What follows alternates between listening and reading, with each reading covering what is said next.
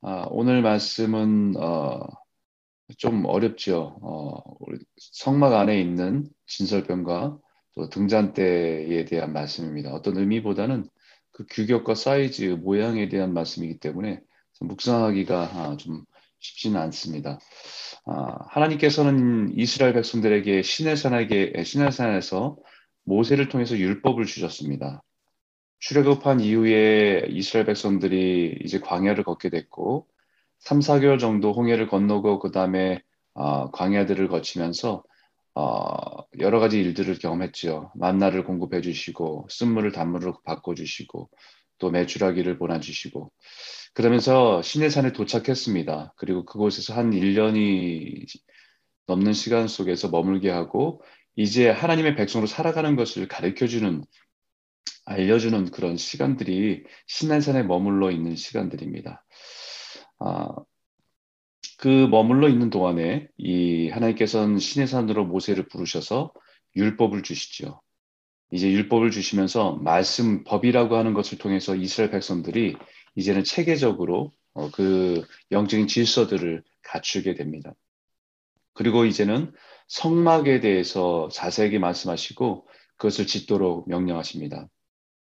그것은 이스라엘 백성들이 아, 보이지 않는 하나님, 우리의 눈으로 보이지 않는 하나님을 성막이라는 것을 통해서 아, 우리 하나님이 우리와 함께 계시는구나라고 하는 것을 이스라엘 백성들이 인지하고 또 그것을 생각하고 그것을 따라 살아가도록 그들에게 시각적으로 주신 장치라고 할 수 있는 것이 성막입니다.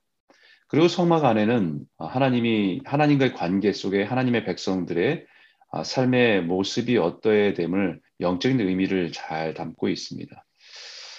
아, 하나님께서는 이스라엘 백성들이 이제는 율, 이, 아, 예, 애굽의 모든 것들을 벗어버리고 하나님의 거룩한 백성답게 살아가기를 원하신 것입니다. 율법을 통해서는 하나님의 마음과 뜻을 알고 하나님 백성답게 거룩하게 살아가기를 원하신 것이고 성막을 통해서는 하나님이 우리와 함께 그들과 함께 있음을 알 수 있도록 잊지 않도록 하신 것입니다. 그 성막을 들여다보면 그 안에 들어가면 이제 세 가지가 있습니다. 오늘 본문은 진설병과 등잔대에 대한 구체적인 모양과 규격에 대한 말씀이죠. 그 안에는 진설병, 그리고 등잔대, 그리고 분양단 세 개가 있습니다. 다른 것들은 없습니다. 딱 세 개가 있어요. 성막이라고 하는 커다란 텐트 안에 매 안식일마다 진설병이라고 하는 떡을 가져다 놓아야 했습니다. 진설병은 12개의 떡을 놓게 되어 있는데 그것은 이스라엘 12지파를 상징하는 것입니다.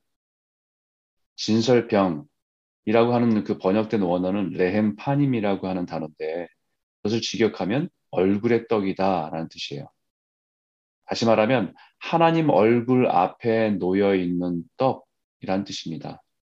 즉 이스라엘 백성들이 광야에서 하나님에게 하나님께서 공급하시는 만나를 매일매일 먹고 의지하며 살았던 것처럼 하나님의 백성은 하나님의 얼굴 존전 앞에서 하나님의 말씀을 양식으로 먹고 살아가는 존재라는 것을 가르쳐 주는 것입니다.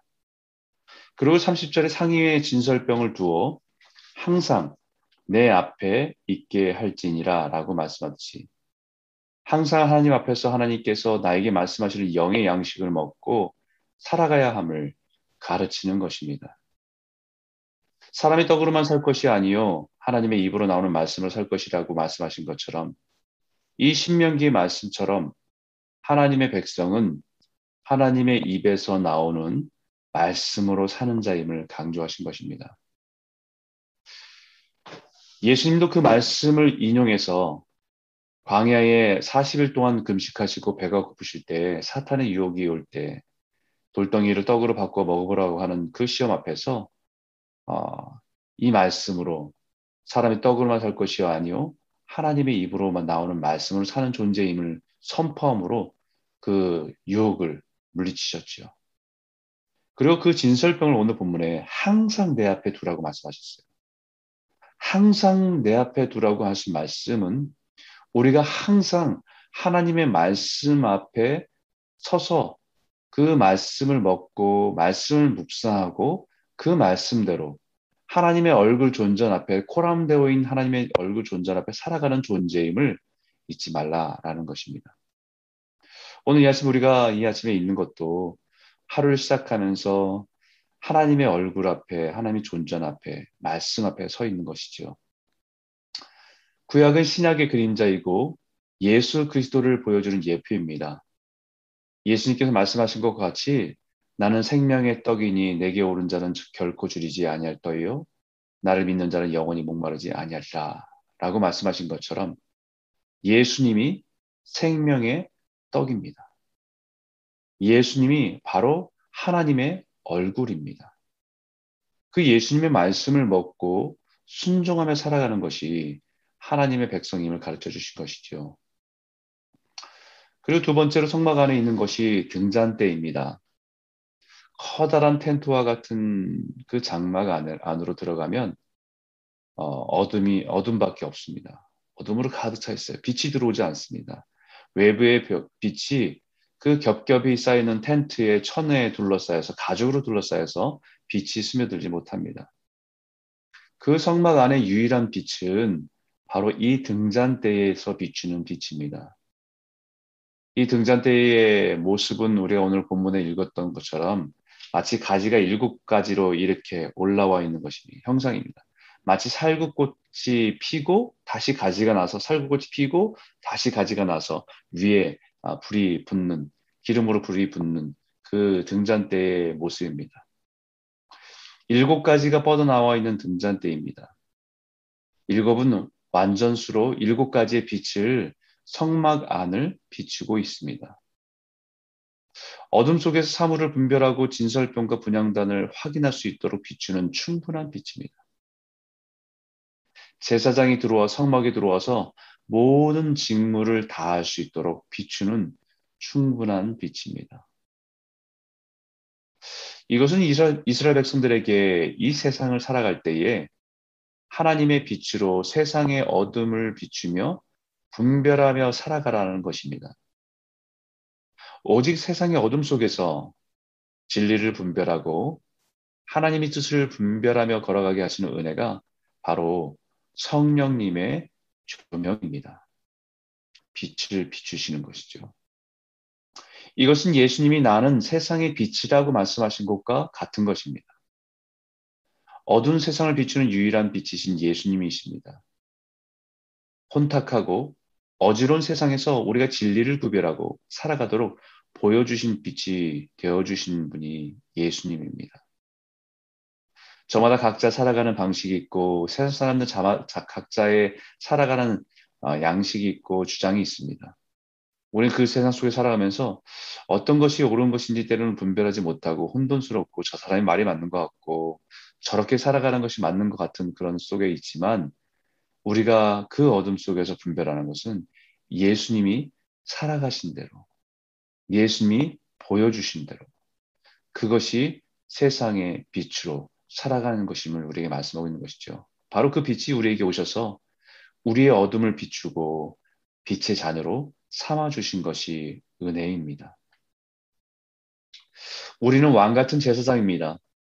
베드로전서에도 오직 너희는 택하신 족속이요 왕 같은 제사장들이요 거룩한 나라요 그의 소유된 백성이니 이는 너희를 어두운 데서 불러내어 그의 기이한 빛에 들어가게 하신 자의 아름다운 덕을 선전하게 하려 하심이라.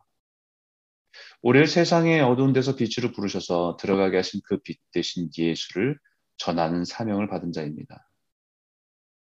우리는 빛 그 자체는 아니지만 우리를 향해 비추시는 그 빛을 거울과 같이 세상을 향해 다시 비추는 삶을 살아가는 것입니다. 거울은 스스로 빛을 발할 수 없지만 스스로 날마다 깨끗하게 유지할 때 더욱 분명하고 확실한 빛을 세상의 어둠을 향해서 비출 수 있는 것입니다. 우리는 빛은 아닙니다. 우리는 빛을 반사하는 존재들입니다. 우리 스스로 빛으로 세상의 어둠을 비춰서 그것을 밝히 드러내는 그렇게 완벽한 자들은 아닙니다.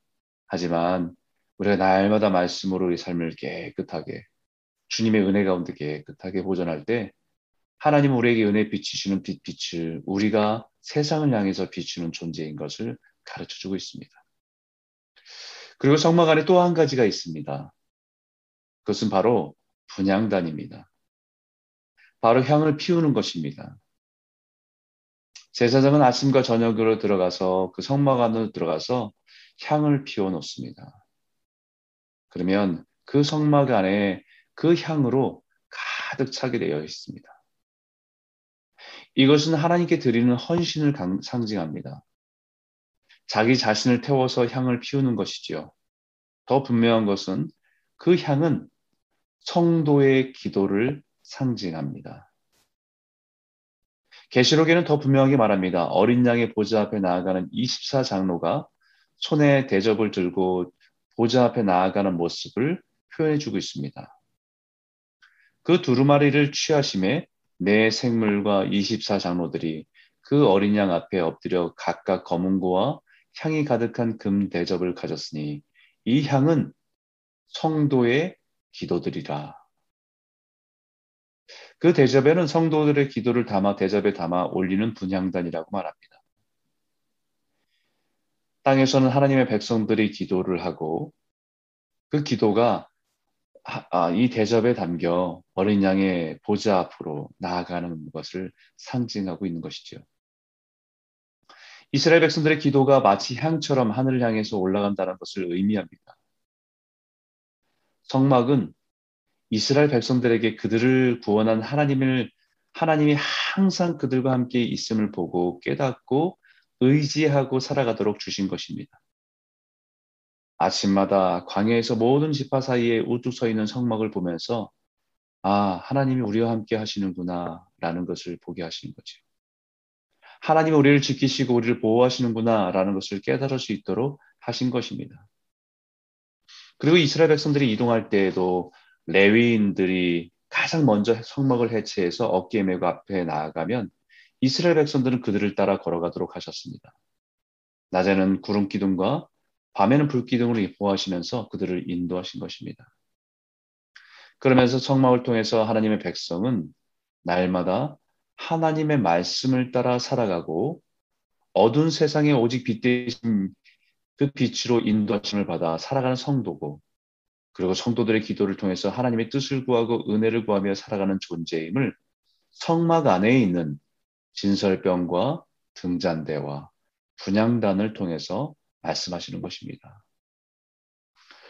마치 오늘 우리가 이 아침에 하나님의 말씀 앞에 나온 것이 그와 같은 것입니다. 우리는 각자의 자리에서 앉아서 하나님의 말씀 앞에 앉아서 예배하지만 우리는 성막을 통해서 하나님의 보좌 앞으로 나아가는 것입니다.